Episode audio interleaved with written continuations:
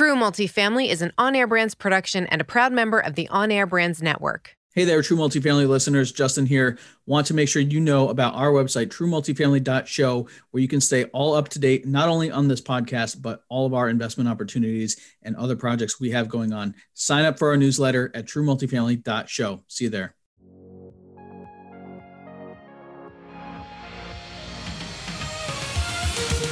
This is True Multifamily, the show where we dive in on what really happens after closing a multifamily property. We're going to expose the role of asset manager. That's a person who has a responsibility of seeing the vision, executing the plan, and managing people, budgets, and timelines, all to deliver returns for our investors. These are the real struggles, the real victories, and the real stories of asset management. Welcome back to another episode of True Multifamily. I'm your host, Justin Fraser here with a very interesting story today. I think you guys will all be able to learn a lot from it. My guest, Mike Morawski. Mike, thanks for coming on the show today. Hey, Justin, I appreciate you having me. Thanks. I'm, I'm excited to chat with you today. Let's not waste any time. Please, let's jump right in. Tell us um, how you got into real estate and, and the, the portfolio that you were able to build. Yeah, sure. You know, I got into real estate kind of by default. I had a general contracting business that – I was doing um, residential kitchen and bath remodeling, room additions, had built a pretty successful company uh, outside of Chicago. And, you know, Justin, I woke up one morning and I was just burnt out. Looked at my wife. I said, I can't do this anymore. I was still banging nails and, and just hated what I was doing. And so we wound up selling the company. I sold the company, took a year off. And during that year, uh, we house hacked. And this was long before house hacking was sexy, right? So yeah we we flipped a couple of properties, but I met a real estate agent along the way, and I've always believed success leaves clues. So that's you know really great evidence on these podcasts, and you do a really great job of of bringing good talent to the table. And so so I met this real estate agent, and I went and had a conversation with him about going into the real estate business, and he said, "Boy, I think you'd be great at it." I said, "Well, listen, can I shadow you?" He said, No, he goes, Better than that. I'm going to make you a cassette tape. So I'm now dating myself, right? he said, I'll make you a cassette tape. And I equated that, I equate that today to these podcasts. Mm-hmm. I listened to it over and over and over again. And I took those simple techniques, those things that he taught on that podcast, and I used them in my business. My first nine months in the business, I went out and sold 78 single family homes, all for sale by owners. Wow. Team selling 125 houses a year. And then from there in 2005, I saw the market starting to shift and soften. And I knew that if I didn't go do something different, that I wasn't going to keep up the same production that I was used to. So I decided I wanted to go in the apartment business, something I had researched, done a lot of homework on, understood the private equity model. Justin, I understood that if you raised private equity, married it with a great real estate deal, stayed in the middle. And as long as everything went well, everybody made money. It was a great win win situation. Yep. Over the next 30 months, I raised $18 million. I bought $60 million worth of real estate. It was like 4,000 apartments in five different markets. And then I built a property management company managing 7,500 units. Wow. And as a result of that, all that experience and knowledge, today I'm in the uh, coaching and training space. Great, uh, great, great sort of growth and, and transition, but I, I, know you glossed over it. So um, you, you, said a result of, of experience and knowledge. Why don't you dive in and tell us a little bit about some of the, the tough lessons that you learned? That's it. You know, I've learned some tough lessons along the way. I think a lot of times people say how great it is and how much success they have but you know what? We all stub our toe at a certain time. And I think it comes to a point where it's not if you're going to stub your toe, but it's when you stub your toe. What do you do and how do you react? Absolutely. So 2008 came around. 2008, we hit the worst economic crisis the country's ever seen. As a result of that, part of my issues going into that time frame were that I bought too much real estate way too fast. So I want people to take caution to this because I was over leveraged. In 2007, I bought 17 deals for 2,700 units. I didn't stabilize along the way. It was like trying to balance a chair on two legs and lifting your feet off the floor. Mm-hmm. Right? So um, I was really unbalanced. I then was over leveraged. I was 85% loan to value on those deals. And when you look at a $60 million portfolio and you're only 15% in, it's not a safe place to be. Mm-hmm. Um, thought the market would continue to go up, that I would have been able to build on that equity, but that's not what happened. I didn't raise enough money from investors. And then I had a silly thing put in my offering documents at the time where I wouldn't go back and ask for a capital call. So, as a result of all that, when we hit a wall and people started to move out and occupancy shifted and cash flow lessened, I was left in a position where being unstable, I wasn't able to operate, pay my bills, or pay my investors. So what I did was I started to move money back and forth between companies. Now, at the advice of my attorney and accountant, they said leave paperwork, you know, leave a promissory note between companies. When the market changes back, put it back. Mm-hmm. Well, the market, as you know, took seven or eight years to correct, and we were trying to bounce back from a 40% correction. So it was a tough place to be. As a result of not telling my investors what I was doing, trying to save the company, uh, I wound up being charged on wire fraud and mail fraud charges and sentenced to 10 years in federal prison. Wow. Now, got wiped out, lost everything. And, you know, Justin, you would think, wow, that's, that's pretty bad. That's the worst it could get because you go from living this lifestyle of, you know, upper middle class, owning these apartments, really building a portfolio, building a couple of successful businesses to all of a sudden being wiped out now you're in federal prison, living in a 12 by 12 room with three men you don't know in a two by five locker. So mm-hmm. your life totally changes. Well, I'm in prison thinking that that's the worst it could get, right? reality is, it wasn't the worst it could get.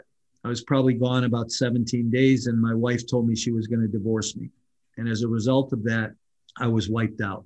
I was emotionally spent, didn't know what had happened, uh, trying to catch my breath and figure out what I was going to do with the rest of my life.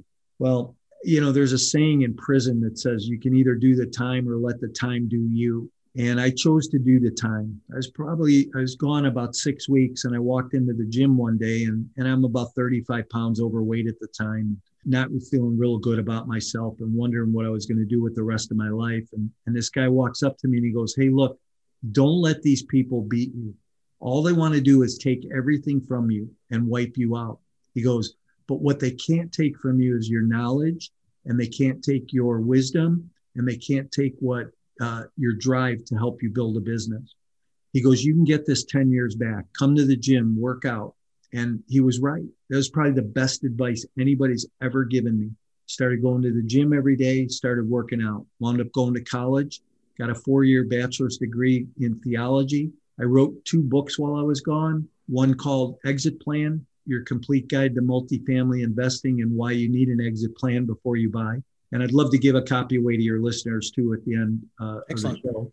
And then I wrote a book on property management called Winning Strategies, which will be out later this year. Wow. And we'll get in, I know we're going to get into that a little. Mm-hmm.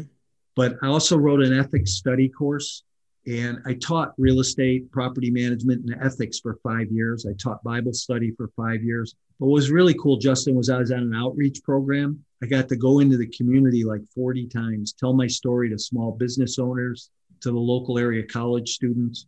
And I met a professor from the University of Minnesota, and we co authored a paper together, um, a case study on ethics that just got published in the Business Journal of Ethics in January. And it gets taught at the collegiate level to forensic accounting classes and sales and marketing and accounting classes. So uh, I did a lot with my time. I came home, said, you know what, I'm going to initiate a plan to build a coaching and training platform that I can help other people not make the same mistakes I made, to learn from my mistakes, and to be able to grow. So my goal is to help people scale their business in a well balanced lifestyle and do it um, ethically. Wow.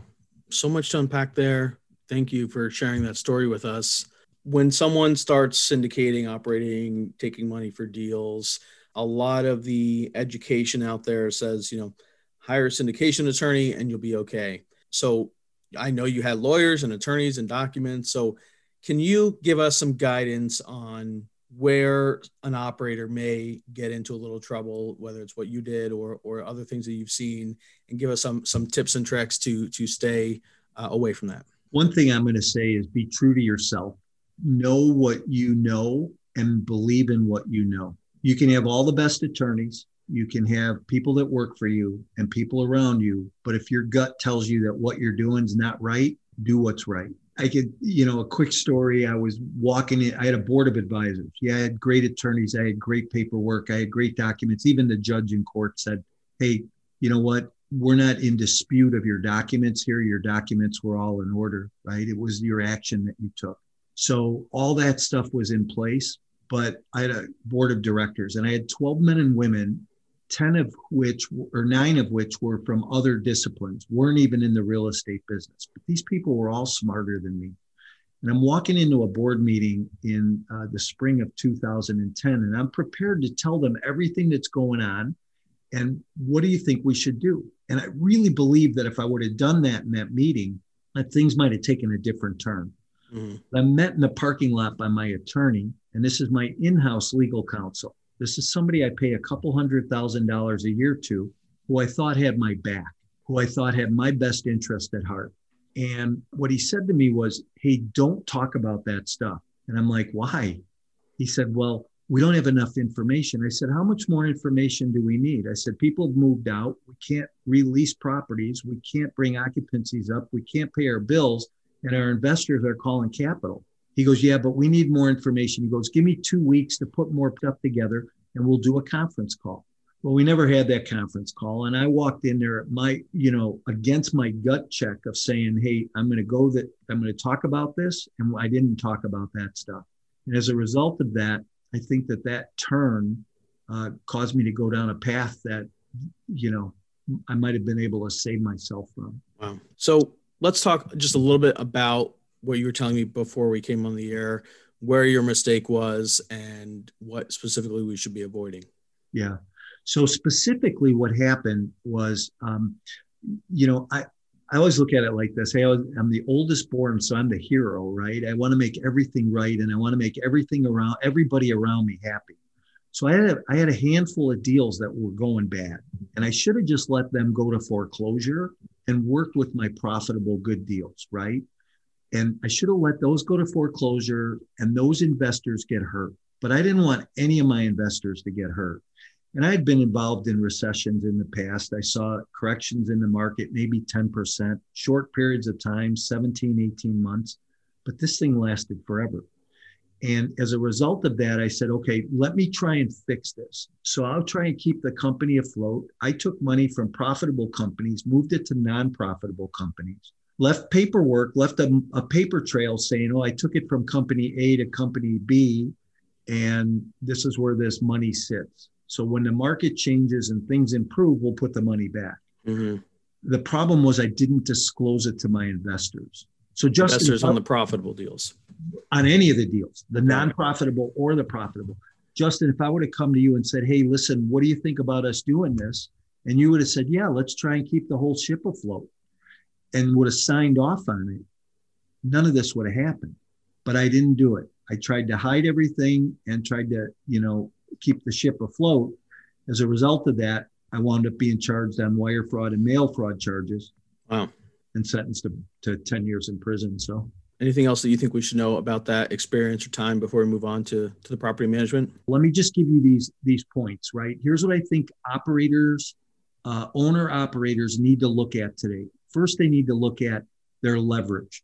Make sure you're 65 to 75, 65 to 75% in every deal. Make sure you raise enough money that you got some money sitting on the side in reserves just in case something drastic happens. Stop overpaying for property. Everybody's doing it right now. Slow down. Underwrite conservatively. If those deals don't pencil, walk on them. They're not worth the calories. Make sure that you are being upfront and honest with everybody act in in every form of integrity in your business and then um, make sure that you are paying attention to the red flags. I had people around me telling me they didn't trust the people that were in my corner that i thought were in my corner and it was not a good good situation. So um, pay attention to the red flags watch the due diligence make sure that you're buying smart you summed up um, probably 60 some episodes worth of, uh, of advice there that I've gotten. So yeah, that's uh, some really great tips there. Man, you've left me speechless. I don't even know what to say, but you know, it's just a um, something that you know we've got to disclose, right? Disclose, disclose. If you're bringing on investors, they need to know everything that's that's happening in, in the companies because you know it feels like your company. It's also their company as well, even if you're in charge, right? Right, for sure. Yeah. Okay, let's let's transition a little lighter here and talk about some practical. You know, you were just talking to me before the show about that very important transition time of taking over a property and it's something that I really believe heavily in. And I, I agree. You know, I think that you can make some mistakes very early on that will set you back uh, before you even technically close on the property. So, give us some some guidance and advice on on that sort of transition period from getting it under contract to actually closing on it. Yeah. Great question, right? I really think that you need to be aware as an operator that your job starts from the minute your LOI is accepted from that period forward, and especially when your money goes hard, because now you've got hard money, you better make sure that that asset's performing when you take over at closing. The worst thing I think people do is they walk away from the closing table and they go, "Now what?" right?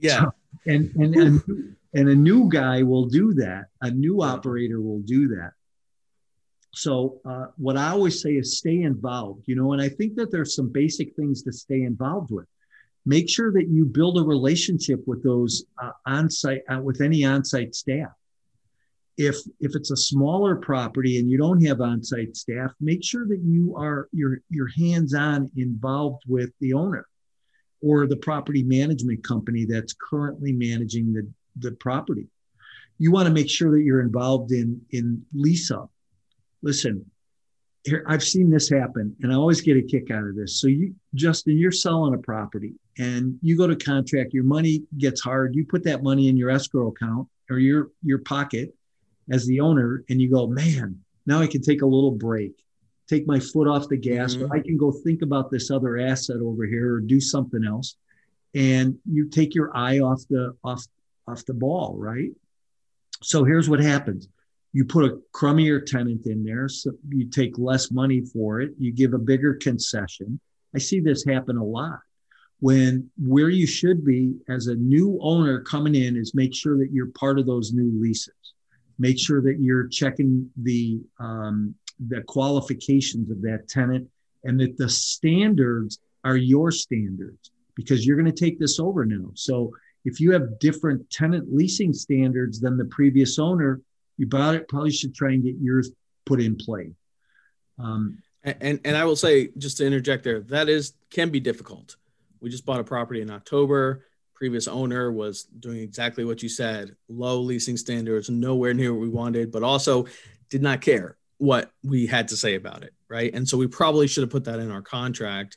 Was that we wanted some some kind of approval on those tenants, and we got none of that. Right, and and it should be in your contract, right? Yeah.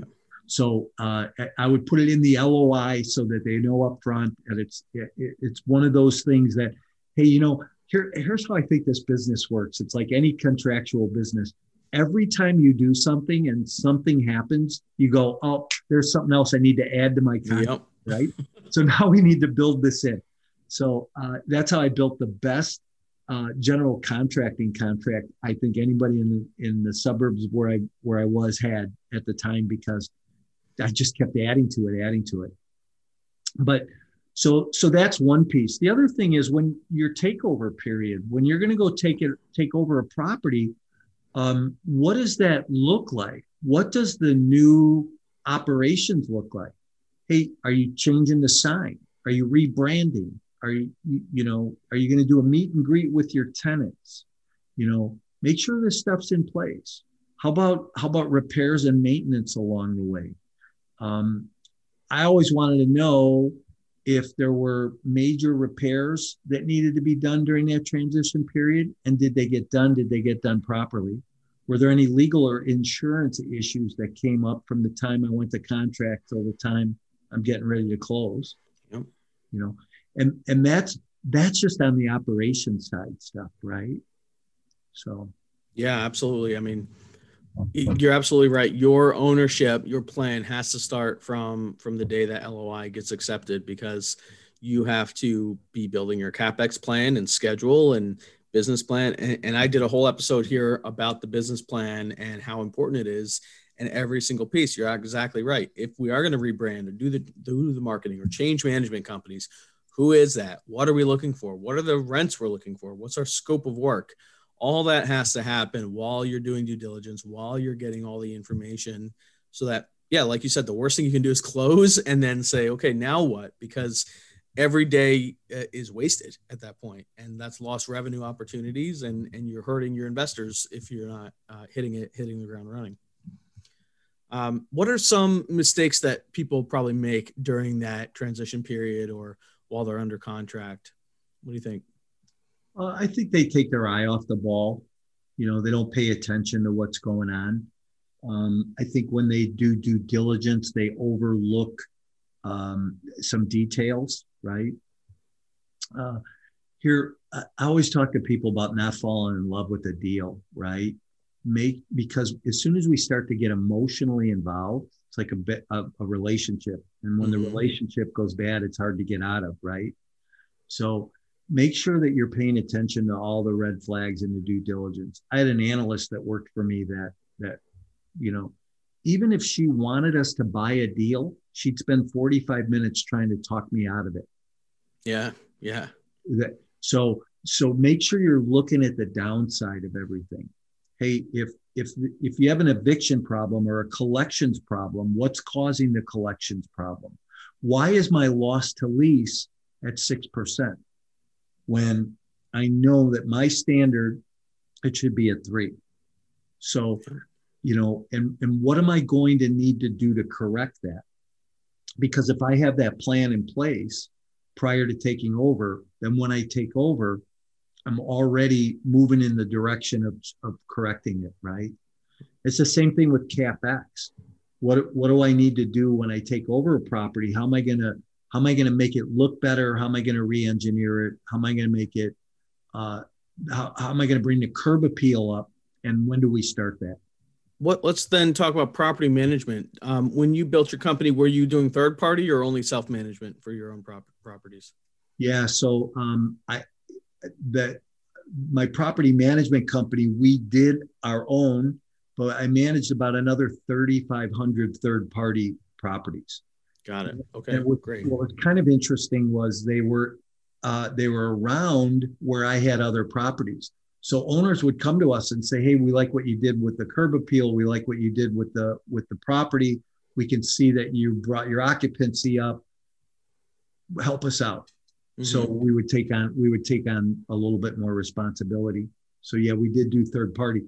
But here's what else is interesting. You know, um, so when when all those businesses got unwound, and I wound up, I was go, getting ready to go to prison I built another property management company because I knew that I needed to do something that would keep my wife and the kids in the house, right? Mm-hmm.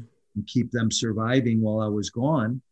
And what happened, I built a third party scattered site residential uh, management company, which is a totally different animal. Mm-hmm.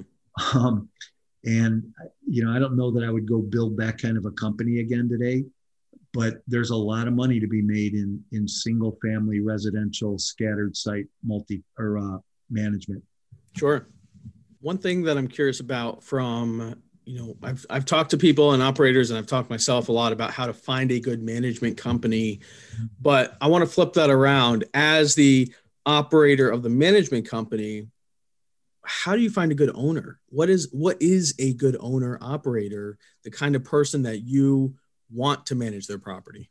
Wow, that's a really good question. That's a really good question. um, yeah, I think that, you know, the big talk today is building an avatar, right? Who's your perfect client? So if I'm going to look for a owner, I, I, want an owner that one is coachable. Um, just like coaching clients that I work with, mm-hmm. I want to make sure they're coachable.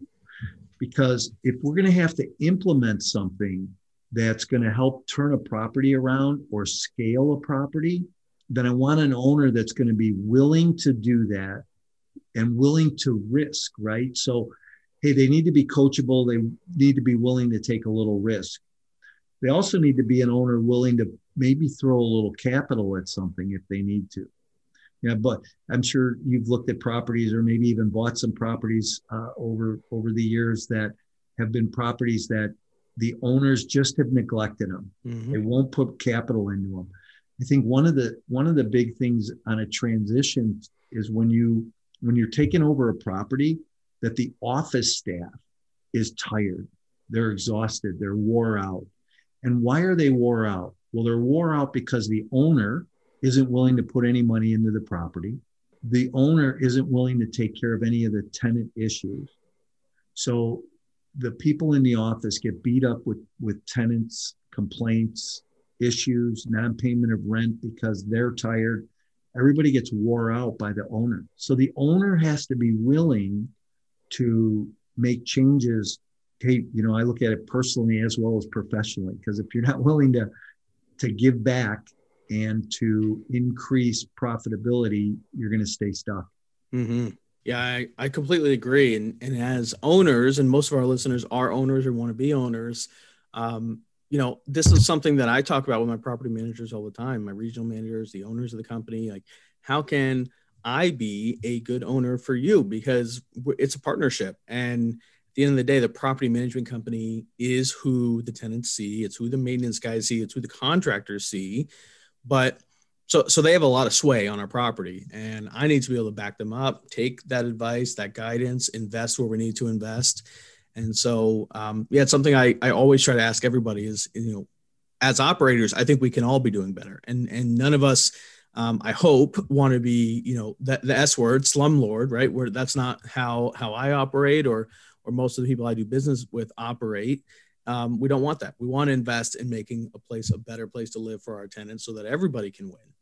And so that's um, that's one thing I'm, i would just want to be always conscious of is is how do we make this place the best place it can be?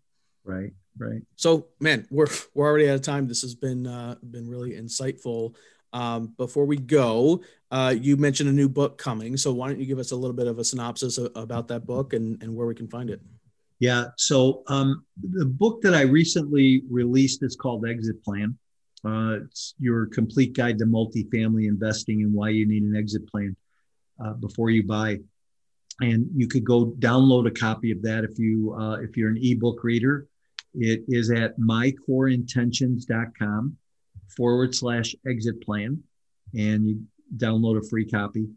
And um, later this year, I'll have a book out that'll come out probably in October uh, on property management called Winning Strategies for Property Management, but that'll be later this year. Got it. Well, that link uh, will be on our website, truemultifamily.show. If anyone missed that, come on to our website, check out Mike, all of his social links, the book link, and all of that will be up there as well. Mike, before we go, question I ask everybody. Uh, someone comes to you, Mike, and says, and I know you're coaching people. So, you know, Mike, I want to get into multifamily investing. What is your true multifamily tip for them? What do you know about it? how much are you putting into yourself education wise right because i think that to be a good multifamily operator you need to keep educating yourself somebody said yesterday a very interesting comment which was i've been in a lot of different industries and multifamily real estate is that one industry that everybody continues to want to get better in and continues to put money into education as a tip i would say hey what are you doing for yourself on an annual basis, education wise. There's a ton of free stuff out there, but I think that there's a quality that comes when you wind up paying for education as well. Absolutely. Could not agree more. Mike, I appreciate you sharing your story, giving it all to us, and, and just laying it out there for us. So we really appreciate that. Thank you for coming on the show. If you guys want to get in touch with Mike, all of his contact information again is on our website, truemultifamily.show. If you like this episode, please leave us a rating and review wherever you listen to podcasts. Mike, thanks so much for coming on the show. I really appreciate it. We'll talk to you soon. You bet, Justin. Thank you. Thanks for listening to another episode. Check out our website at truemultifamily.show. And if you have an amazing story to tell, share it on our Facebook community, and you might just be the next guest on the show. We're also on all other social networks. Just search True Multifamily. I'm really, really proud to have the show produced by our company On Air Brands. Check us out at onairbrands.com. We also have an incredible, unique podcasting event that we would love for you to be a part of. Check that out at podmax.co.